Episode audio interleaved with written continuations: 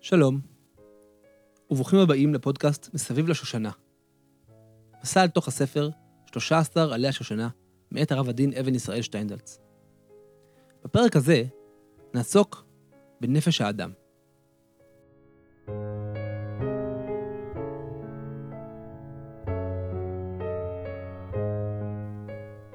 נפש האדם, כותב הרב הדין, חלק החיים שבו, למין דרגותיה התחתונות עד למעלתה העליונה, היא אחדות אחת בעלת פנים רבות. בתוך תוכה, במהותה הפנימית, נפש האדם היא חלק אלוה ממעל. לאמור, התגלות של האלוקי בתוך העולם, בתוך מציאותו של האדם. יש כאן הגדרה שהיא הגדרה יסודית מאוד, חד משמעית. בנקודת הבסיס של הנפש, היסוד שלה, ה-core שלה, הוא בעצם חלק אלוקה ממעל. חתיכה או הערה של הקדוש ברוך הוא בעצמו. אבל מה זה אומר? במה נבדלת הנשמה מכל העולם, שכולו בעצם עשוי מאור אינסוף ברוך הוא? אומר הרב, אף על פי שחיי העולם כולו אינם אלה התגלות אלוקית, בנפש אדם יש צד פנימי ועמוק יותר של התגלות זו. שכן כוח החיים האלוקי, הזורם בכל העולמות, הנותן להם את חיותם והתפתחותם, אינו רק מצועף ומכוסה יותר, הוא גם מופיע בדרגה נמוכה יותר של הוויה, של הוויית עולם ולא של נפש, של הוויה שאין בה מודעות של אני. העולם נמצא באלוקות ושואב חיים ממנה, אבל כשלעצמו הוא נשאר תמיד בדרגה אחרת, אחר בעצם. ואילו נפשו של האדם בתוך תוכה היא התגלות אלוקית, ויותר מזה, היא חלק אלוקים, שבתוכה מצוי האלוקים בעצמו. יש כאן אני אלוקי, משהו שהוא מעבר להערה בעלמא או השתלשלות של אור אלוקי בפני עצמו. לפיכך, רק האדם, מכוח הנפש הזאת, מכוח החלק אלוקה ממעל שיש לו, רק לאדם ישנה האפשרות והיכולת, שקיימת רק בקדוש ברוך הוא לבדו, לצאת מתחומי מגבלות הקיום הנתונות לו ולבחור בנתיבים אחרים. היכולת של התנועה החופשית, המאפשרת לאדם להגיע אל גובהי מרומים, כמו גם לרדת לשאול תחתייה, יכולת זו של הבחירה החופשית, הרוצה והיוצר, היא תמצית ההתגלות של האלוקי הקיימת בכל אדם. הרצון האנושי החופשי שואב את ייחודו מכוח היותו חלק מן הרצון האלוקי, שהינו בלתי מוגבל ובלתי מוגדר. ואף כוח היצירה האנושי שואב מן המקור האלוקי את היכולת ליצור יצירות חדשות, להרוס דברים קיימים ולבנות דברים שלא היו. משום כך האדם הוא במהותו צלם אלוקי ממש, דמות השם בעולם הזה. האדם בעצם הוא היצור היחיד שיכול לפרוץ את הגבולות של עצמו, לבחור, לעשות דברים חדשים. והדבר הזה הוא בעצמו צד של גילוי של הכוח האלוקי של הקדוש ברוך הוא בעצמו. אבל הנקודה הזו של חלק אלוקה ממעל, היא כמובן רק הנקודה הפנימית ביותר, היסודית ביותר של הנפש. היא לא דבר שבא לידי ביטוי תמיד. מובן, כי בתוך האדם אין האלוקי מופיע במלוא אינסופיותו. ועל כן אנחנו מדברים על חלק אלוה, על ניצוץ אלוקי, שהוא תמצית החיים הפנימית של האדם. בהיקף הגדול, האדם הוא בעצם התגלות של האלוקות בתוך העולם. וכל אדם הוא חלק של אותה הערה של המהות האלוקית. אבל רק חלק, רק ניצוץ. הערה זו בכללה קרויה בדרגה אחת השכינה. הכוח האלוקי השוכן בעולם, המחיה והמהווה אותו. בדרגה אחרת היא קרויה כנסת ישראל, הבריכה, המאגר, שבה נמצאות כל הנפשות כמהות אחת. הערה זו אינה מתגלה בתוך העולם בתור שכזו, אלא רק כניצוצות וניצוצי ניצוצות בתוך בני האדם, בנשמות הפרטיות של כל אדם ואדם. כל נפש פרטית היא חלקיק מסוים של האור האלוקי הכללי, אשר בשלמותו הוא מתגלה בכלל ההוויה האנושית. כל ניצוץ כזה הוא חלק, ששלמותו אינה יכולה להיקנות לו אלא בעבודתו עם השלם. ויחד עם זאת, בכל ניצוץ, בכל חלק משתקף השלם כולו. בכל נפש פרטית מופיעות ומתמזגות הנשמות כולן. יש כאן סוג של פרדוקס. מצד אחד, ברור שנשמה אחת, נפש אחת, היא רק חלק מפסיפס גדול, חלק מפאזל גדול של כל הנשמות בעולם. מצד שני, כמו ב-DNA, יש בכל נשמה בעצם תמצית של כל המהות הכוללת של האלוקות. על אף כל הקשרים המאחדים את הנפש הפרטית עם מקורה העליון ועם שאר הנפשות, הרי כל ניצוץ, כל נפש פרטית היא מיוחדת במינה. אחת שאין שנייה לה, מבחינת מהותה, מבחינת יכולתה, מבחינת ההישגים שהיא יכולה להגיע אליהם, מבחינת ההישגים שהיא נתבעת להגיע אליהם, אין שתי נפשות דומות זו לזו בכל, ומשום כך, פעולותיהן, תפקידיהן ודרכיהן שונים. אין נפש אחת יכולה למלא את מקומה של אחרת בשלמות. וגם איש שהוא גדול שבגדולים, לא יכול למלא את המקום המיוחד של אחד, שאולי יכול להיות קטן שבקטנים. בגלל שנקודת הייחוד של כל נפש היא אחת ואין כמותה. רק היא יכולה למלא את הייעוד ששייך לה. ומכאן, תחושת הכבוד כלפי חיי האדם. שכן חייו של אדם הם דבר שאין לו בעצם תחליף ותמורה. אין אדם שאפשר למלא את מקומו בשלמות. הרעיון הזה של צלם האלוקים, הרעיון הזה שהנשמה היא דבר חד פעמי, הוא בעצם היסוד לכל האופן שבו אנחנו תופסים היום את הזכויות שיש לכל אדם, את המשמעות האינסופית שיש בכל חיים של בן אדם, ועל הצורך לשמור על החיים של כל בן אדם. מכאן אנחנו עוברים לנושא טיפה אחר.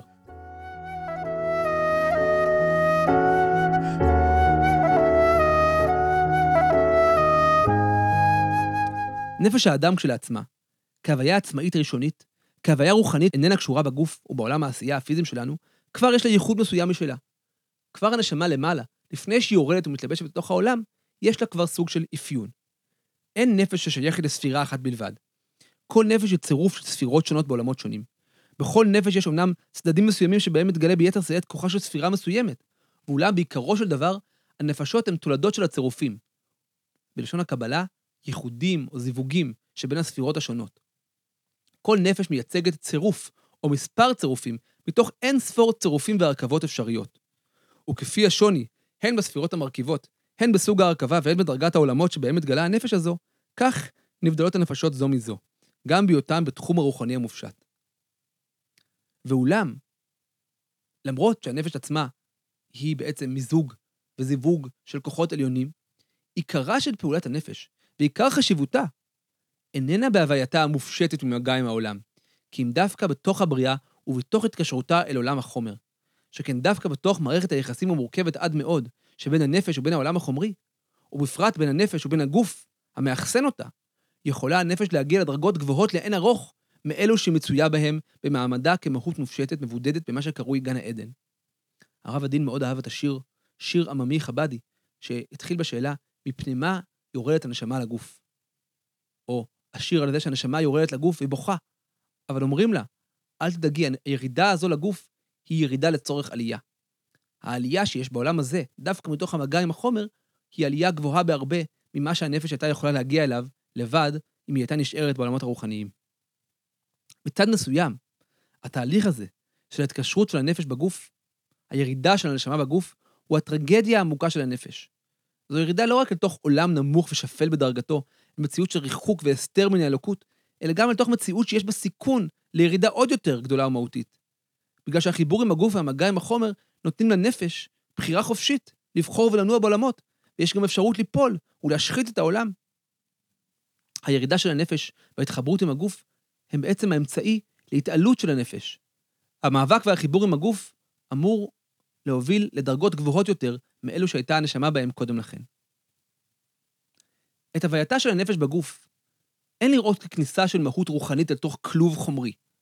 הנפש היא לעולם בלתי חומרית, ויתר על כן במהותה העצמית היא לא רק מעבר לחומר, כי אם גם מעבר לרוח. היא מהות מעבר למה שהאינטלקט, בהישגיו הגבוהים ביותר, יכול להגיע אליו, להבינו או להעבירו לעצמו. משום כך, אין לתפוס את הנפש המצויה בגוף כמהות מוגדרת, נקודתית הכלואה בתוכו, אלא כקו מתמשך של הוויה רוחנית, הנמשך מן המקור הכולל של נפשות כולם, אל עבר הגוף המסוים של אדם מסוים אחד. הקשר בין הגוף והנפש הוא כמו קצה של קו אור, שבו מגיע הגוף לחיבור מופלא עם דרגה מסוימת אחת בהווייתה של הנפש. ומשום שאין הנפש בבחינה של נקודה אחת, יש לראותה לא כהוויה אחת בעלת אופי יחיד, אלא כהוויות מרובות המצויות מבחינת דרגתן הרוחנית, זו מעל זו, זו מעבר לזו. זה לא שהנשמה נמצאת איפשהו בפנים בתוך הגוף כלואה, אלא שהגוף מצליח להתקשר עם נקודה אחת על הרצף העצום, האינסופי של הנשמה, של הנפש. יש קו אחד של אור שנמשך מהקדוש ברוך הוא עד אל הגוף. והקו הזה, במקום שבו הוא נוגע עם הגוף, זה בעצם הנשמה כפי שהיא מתלבשת בתוך הגוף.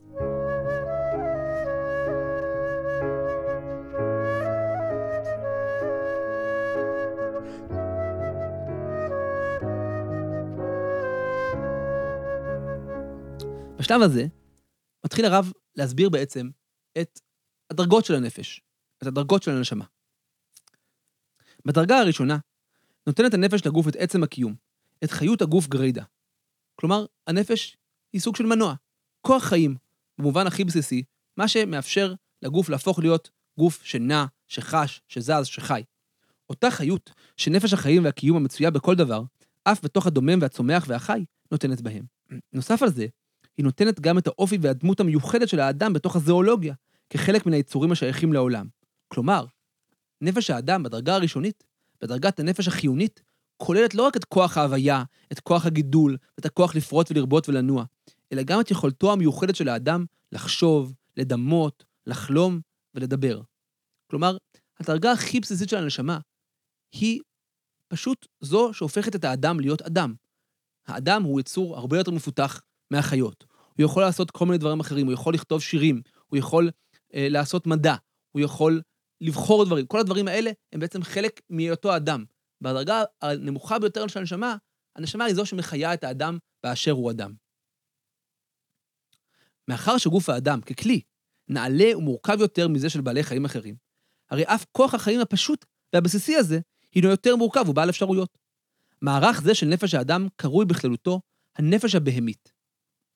שכן מערך ומדרגה אלו שבנפש האדם מקבילים לבחינת נפש הבהמית שיש בבהמות ובשאר בעלי החיים. הנפש הפועלת, חושבת ומכירה את עצמה בתוך הגלי של הגוף, אצל האדם הנפש הזו הטבעית, הבהמית, אמנם אינה קשורה דווקא בצרכים בהמיים, אלא גם בצדדים אחרים, אנושיים ורוחניים יותר של הווייתו. אבל כל אלו אינם שייכים למהותו המיוחדת האלוקית.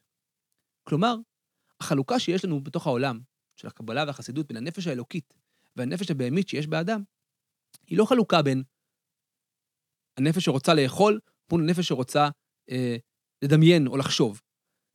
הנפש הבהמית כשלעצמה, בתוך האדם, היא נפש גדולה ורחבה, נפש שמאפשרת לאדם להיות אדם. אדם שעושה מתמטיקה, אדם שכותב שיר, אדם שפותר אה, משוואה, אדם שעושה כל מיני דברים רוחניים ונאצלים, הוא עדיין נמצא בתוך הגדר של האדם, בתוך הצד הבהמי של האדם. כי הצד הבהמי של האדם, הצד שלו כיצור, כחלק מהזיאולוגיה, הוא חלק מאוד מפותח ומאוד מורכב, הרבה יותר מאשר חיות אחרות. אבל כל זה עדיין לא קשור לצד האלוקי, לנפש האלוקית. בדרגה גבוהה יותר, מעל הנפש הראשונית הזו, הקיימת בצורה כזו או אחרת בכל אדם, באשר הוא אדם, קיימת הנפש האלוקית. נפש אלוקית זו היא כאמור קו המתמשך למין ההתלבשות בגוף הגשמי עד למעלה-מעלה. מן הניצוץ הראשון של התודעה, של היותנו משהו מעבר לקיום כמין בתור הזואולוגיה, עד להוויית הנפש התופסת את עצמה כקשורה אל המהות האלוקית וכחלק ממנה. כל הקומה הזו, שמעבר לאדם בתור עוד יצור בתוך העולם הזה, יצור מוכשר, יצור מפותח, כל מה שמעבר לזה, כל מה שמשם, מהתודעה הזאת ועד לאלוקות עצמה, שמה זה התחום של הנפש האלוקית. בקו הזה ישנן בדרך כלל חמש דרגות המקבילות ומתייחסות אל התבנית הגדולה של העולמות, שכן כל דרגה בנפש האדם מקבילה במהותה הפנימית לדרגת המלאך של אותו עולם. כלומר, הקומות של הנפש, חמש הדרגות, מקבילות ליצורים המאכלסים את ארבעת העולמות. הדרגה הראשונית, המקבילה לעולם העשייה, היא הדרגה הקרויה נפש. דרגה זו של הנפש האלוקית מצויה בצורה כלשהי בכל אדם מישראל, ולו גם בהיעלם ובציוף, כניצוץ של תחושה, של שאיפה עליונה. הדרגה הגבוהה יותר, המקבילה לעולם היצירה, היא הקרויה רוח. למעלה ממנה ומזוככת יותר ממנה, מצויה הדרגה הגרויה נשמה, והיא המקבילה לדרגת עולם הבריאה. למעלה ומעבר לדרגות אלה מצויה דרגת הנשמה הקרויה חיה, שהיא מקבילה אל ההוויות, הכוחות והספירות של עולם האצילות. ופנימה יותר מצויה הנקודה הפנימית והעצמית של הנשמה, הקרויה בשם יחידה, שאינה מלובשת כלל בלבושי הגוף והנפש הבהמית, ואשר בה מאוחדות בעצם כל הנשמות כיחידה אחת במהות האלוקית עצמה.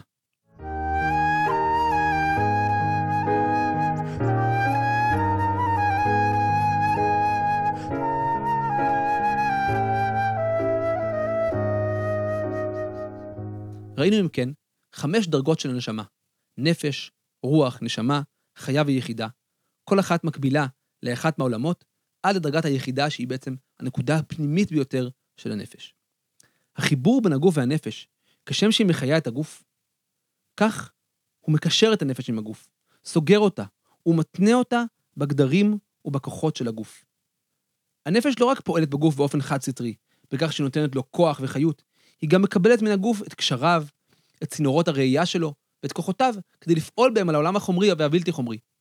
על ידי כך מוגבלת הנפש המתלבשת בגוף ומצומצמת בגבולות הגוף החומרי.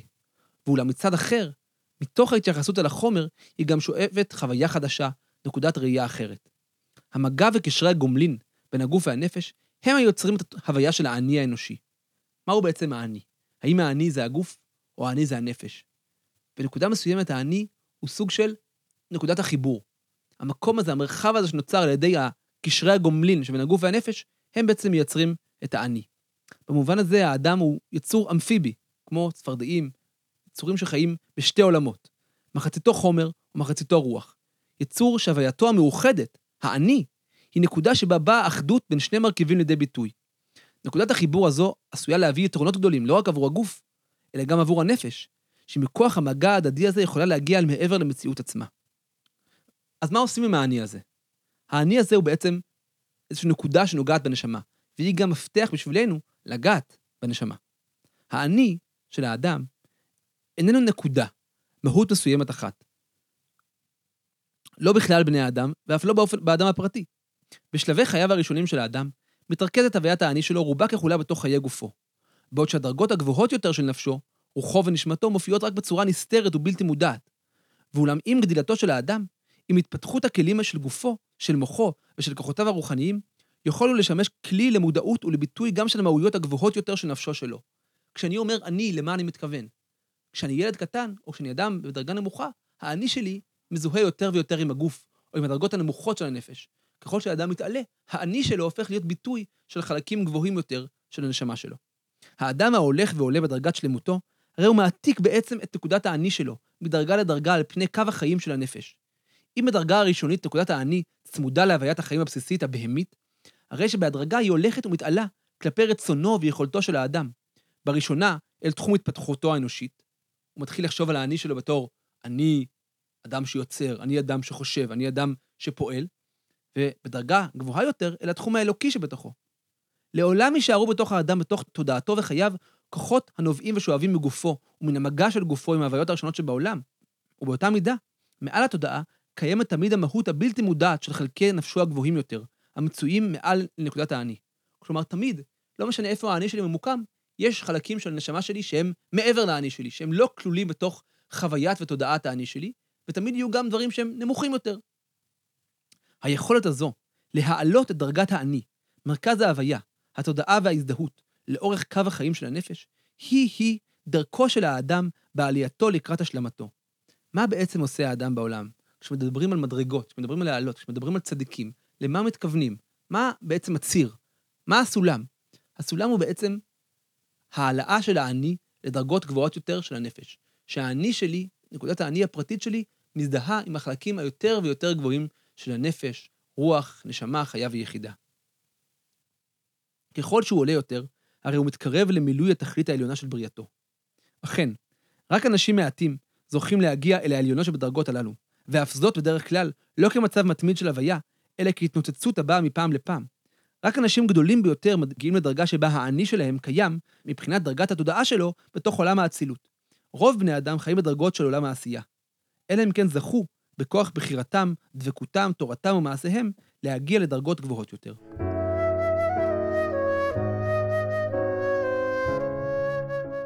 בנקודה זו עובר הרב לדון לא בדרגות של הנשמה, אלא בחלקים המרכיבים את הנשמה, שמקבילים לעשר הספירות. כיוון שהנפש חצובה מן המהות הפנימית של עשר הספירות, הרי היא אף מתגלה אל תוך המציאות במבנה של עשר הספירות. ואכן, אם אדם חי בשלמות וללא עיוות של הווייתו, הרי נפשו שלו והיחסים בין נפשו לגופו משקפים את העולם כולו ואת עשר הספירות העליונות. במובן הזה, יכול האדם לומר, מבשרי אחזה אלוה, שכן מתוך עצמו, מתוך האישיות שלו, מתוך הנפש שלו, הוא יכול לראות ולהרגיש את כל מערכת היחסים שבין אלוקים ועולם, ואת מערכת היחסים בתוך הספירות, כפי שהן משתקפות במיקרוקוסמוס של הווייתו האנושית. האדם הוא עולם קטן. היחסים הפנימיים בתוך הנפש שלו, אם הם מתוקנים ועובדים כראוי, ואם אדם מצליח להבין אותם, הוא בעצם מבין את כל העולמות כולם. בתוך האדם יש מין העתק קטן, איזה מין דגם מוקטן של כל המערך הכולל של העולמות. שכן, כמו בעולם העליון, כך גם בנפש האדם יש עשר ספירות. עשרה כוחות נפש, המקבילים לעשר הספירות העליונות. מכוחות היסוד הללו, מן היחסים והצירופים שביניהם, נובעים ומתגלים בכללם ובפרטיהם כל מחשבותיו, רגשותיו וחוויותיו של האדם על כל דקויותיהם. הנשמה בעצם מתגלית בתוך עשר ספירות, עשר כוחות הנפש. וכל הרגשות שלנו, המחשבות שלנו, ההשגות שלנו, המעברים שאנחנו עושים בתוך העולם, כולם בעצם צירופים של כוחות נפש שונים בתוכנו. כעת נכנס הרב טיפה להסביר את הנפש לאור הספירות, ואנחנו נעקוב אחריו, עקב בצד אגודל, כדי להבין את עצמנו טוב יותר. שלוש הספירות הראשונות הן ספירות ההכרה, חוכמה, בינה, דעת. מה זה חוכמה, בינה ודעת? החוכמה מבטאת את כוח הראייה הראשוני, המבחין, היוצר, האינטואיטיבי של הנפש. הברק המבריק, הרעיון שמופיע, הנקודה היסודית של התודעה. הבינה היא הכוח האנליטי והסינתטי של ההכרה, שלוקחת את ההערה של החוכמה ובונה ומרכיבה ממנו דברים החדשים. והדעת היא הכוח המגבש את ההכרה לכלל סיכום ומסקנה, לקראת מעבר אל המשך ההוויה והחוויה. הדעת בעצם היא מה שמייצר את התודעה של מה באמת קיים, מה באמת נכון. אחרי החשיבה הראשונית, אחרי הבינה, אחרי המחשבה, בעצם מגיע השלב של תפיסת מציאות. אחרי חוכמה, בינה ודעת, באות הספירות של הרגשות. חסד, גבורה, תפארת. החסד מבטא את כוח הרצייה וההימשכות אל הדברים. הכוח באדם הנפתח כלפי חוץ, הזורם החוצה, ונותן פעמים רצון, פעמים אהבה, פעמים התייחסות של הווייתו החוצה. כל הרצון לצאת, לתת, לפרוץ. הגבורה היא בדיוק להפך. היא מבטאת את הכוח של ההתכנסות, ההצטמצמות, מידת הדין, שממנה באים האימה, הפחד, וגם השנאה כלפי הבלתי רצוי. התפארת היא הכוח הממוצע בין החסד לגבורה. יש בה את ההרמוניה, את היופי, הרחמים. היא ההתייחסות השלמה המורכבת בין המשיכה והדחייה, מתוך ראייה והכרה של העולם. אחריהן יש שלוש ספירות של כוחות הנפש שהם יותר טבעיים, יותר חושיים. והם גם כוחות נפש שכבר פונות הרבה יותר כלפי חוץ. נצח, הוד, יסוד. נצח הוא הכוח והשאיפה לנצח, להתגבר על המניות שמבחוץ. והוד הוא כוח העמידה על קיומם של דברים שאדם רוצה בהם גם כשאין עוד סיכוי לנצח. היכולת שלא לקבל את המכשולים הנובעים מהמציאות, ההתעקשות להמשיך. ויסוד, בדומה לתפארת, הוא גם כן כוח ממוצע, עילאי, כוח ההתקשרות, הרצון והיכולת לבנות חיבור, יחס והשפעה אל הזולת, כפי שהוא מתבטא באופן אחד באב ובאופן אחר במורה. היסוד זה הצד שבה הנפש כבר מתחילה לפנות החוצה, אל עבר התלמיד, אל, עבר הבן. ולבסוף, הספירה האחרונה, ספירת המלכות, המבטאת את הביצוע עצמו בתוך ההוויה החיצונית, במחשבה, בדיבור, במעשה, זה כבר המקום שבו הנפש יוצאת החוצה. כל שאר כוחות הנפש הם בעצם בתוך התודעה. המלכות זה השלב שבו הדברים בוקעים החוצה. הם כבר מחשבה מודעת, כבר דיבור שפונה למישהו, או מעשה בפועל. כוח הנפש הזה בעצמו אין בו שום תוכן. הוא כלי בלבד לכוחות הנפש שמעליו. כמו כוח השלטון, הוא מגדיר רק יחס, אבל לא תוכן. וכן, כוח הדיבור הוא רק כלי המבטא את כוחות הנפש, בדיבורים של חסד, גבורה או רחמים. עם זאת, המלכות היא גם כוח לעצמה, כוח השליטה והפעולה, הפעלת כוחות הנפש והגוף בפועל כלפי העולם החיצוני, שאין בו השכלה והרגשה, אלא מעשה והפעלה בלבד. מעל ומעבר לכל כוחות הנפש, יש את ספירת הכתר. כמו ספירת הכתר שבעולמות העליונים, יש גם את הכוח העליון, כוח עצם הנפש שלמעלה מכל הכוחות. תוכו של כוח זה הוא העונג והרצון. זה מה שמפעיל את כל כוחות הנפש מתוכם. אלו כוחות בלתי מודעים שלא בוקעים אל סף התודעה, אבל הם בעצם מפעילים את כל כוחות הנפש האחרים. כל כוחות היסוד הללו, הספירות שבנפש, בהצטרפם ובפעולתם זה עם זה או זה לעומת זה, יוצרים את מארג הנפש, את ההכרות, הרגשות, המחשבות ופעולות הנפש. כל ביטוי וכל פעולה של הנפש הם מיצוי מסוים של כוחות הנפש, המצרף ספירות אחדות, או את הספירות כולן להוויה, ליצירה, למהות מסוימת לעצמה, בתוך עולמו הקטן של האדם.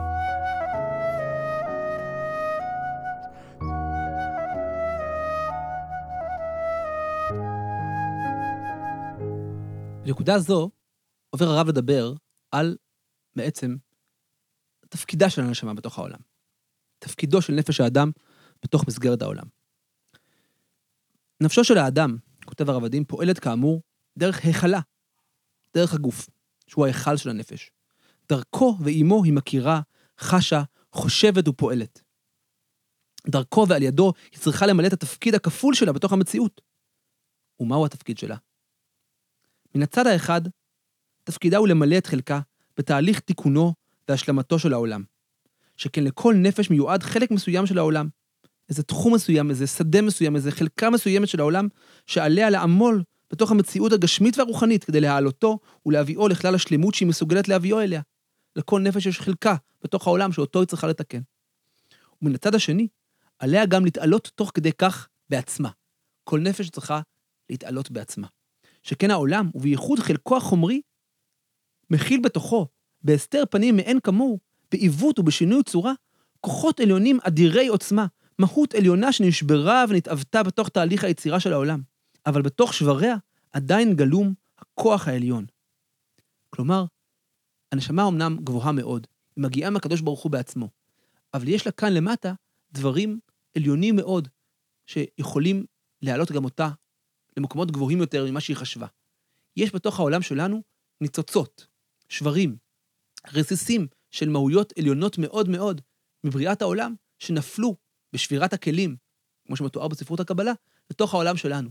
הנשמה יכולה לפגוש את הנקודות האלה ולתקן אותן.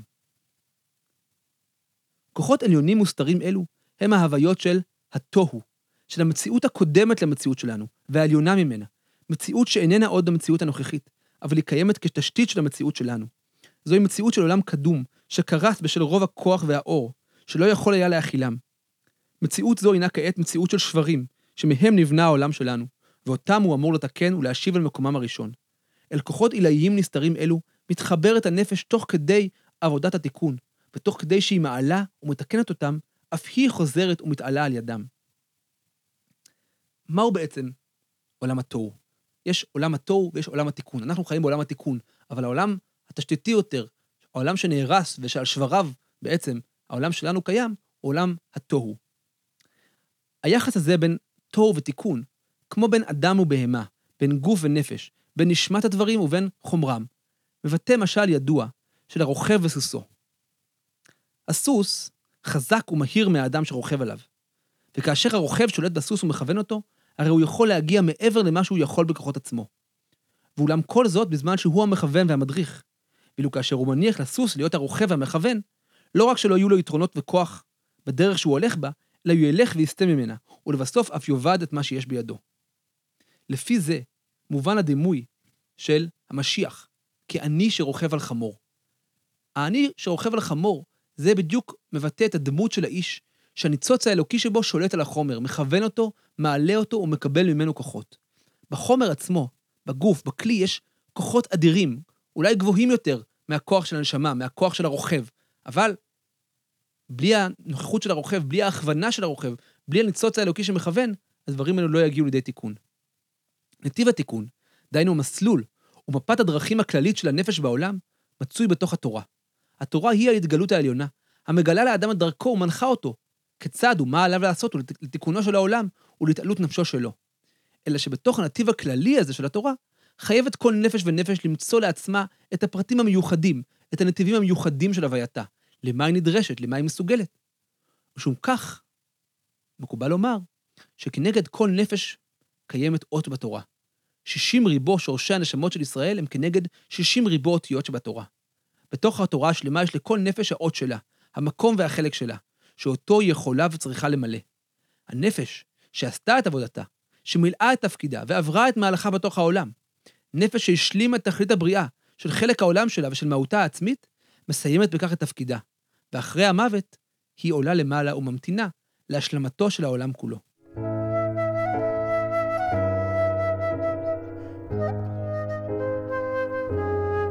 בנקודה זו נכנס הרב לנקודה מעניינת שגם בעצם קשורה למציאות שלנו היום, של נשמות חדשות מול נשמות ישנות.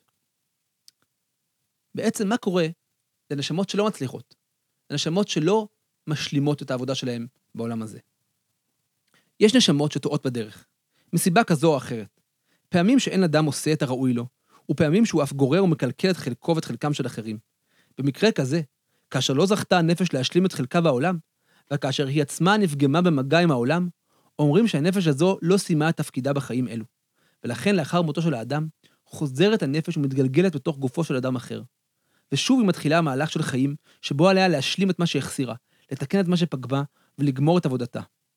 רובם של הנפשות בזמננו אינם איפה נפשות חדשות, התגלויות ראשונות שלא עברו עדיין בתוך העולם, אלא נפשות ישנות, נפשות הנושאות על, על עצמם מורשה של הוויה קודמת. בדרך כלל אין הנפש המתגלגלת מקבלת שוב את האני הקודם של הווייתה, אלא היא חוזרת לתוך גוף אחר, בהוויה אחרת ובנסיבות אחרות.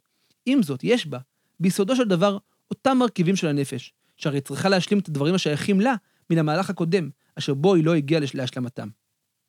גורלו של האדם קשור משום כך לא רק לדברים שהוא יוצר ועושה בתוך החיים האלו, אלא גם לחיים הקודמים של נפשו.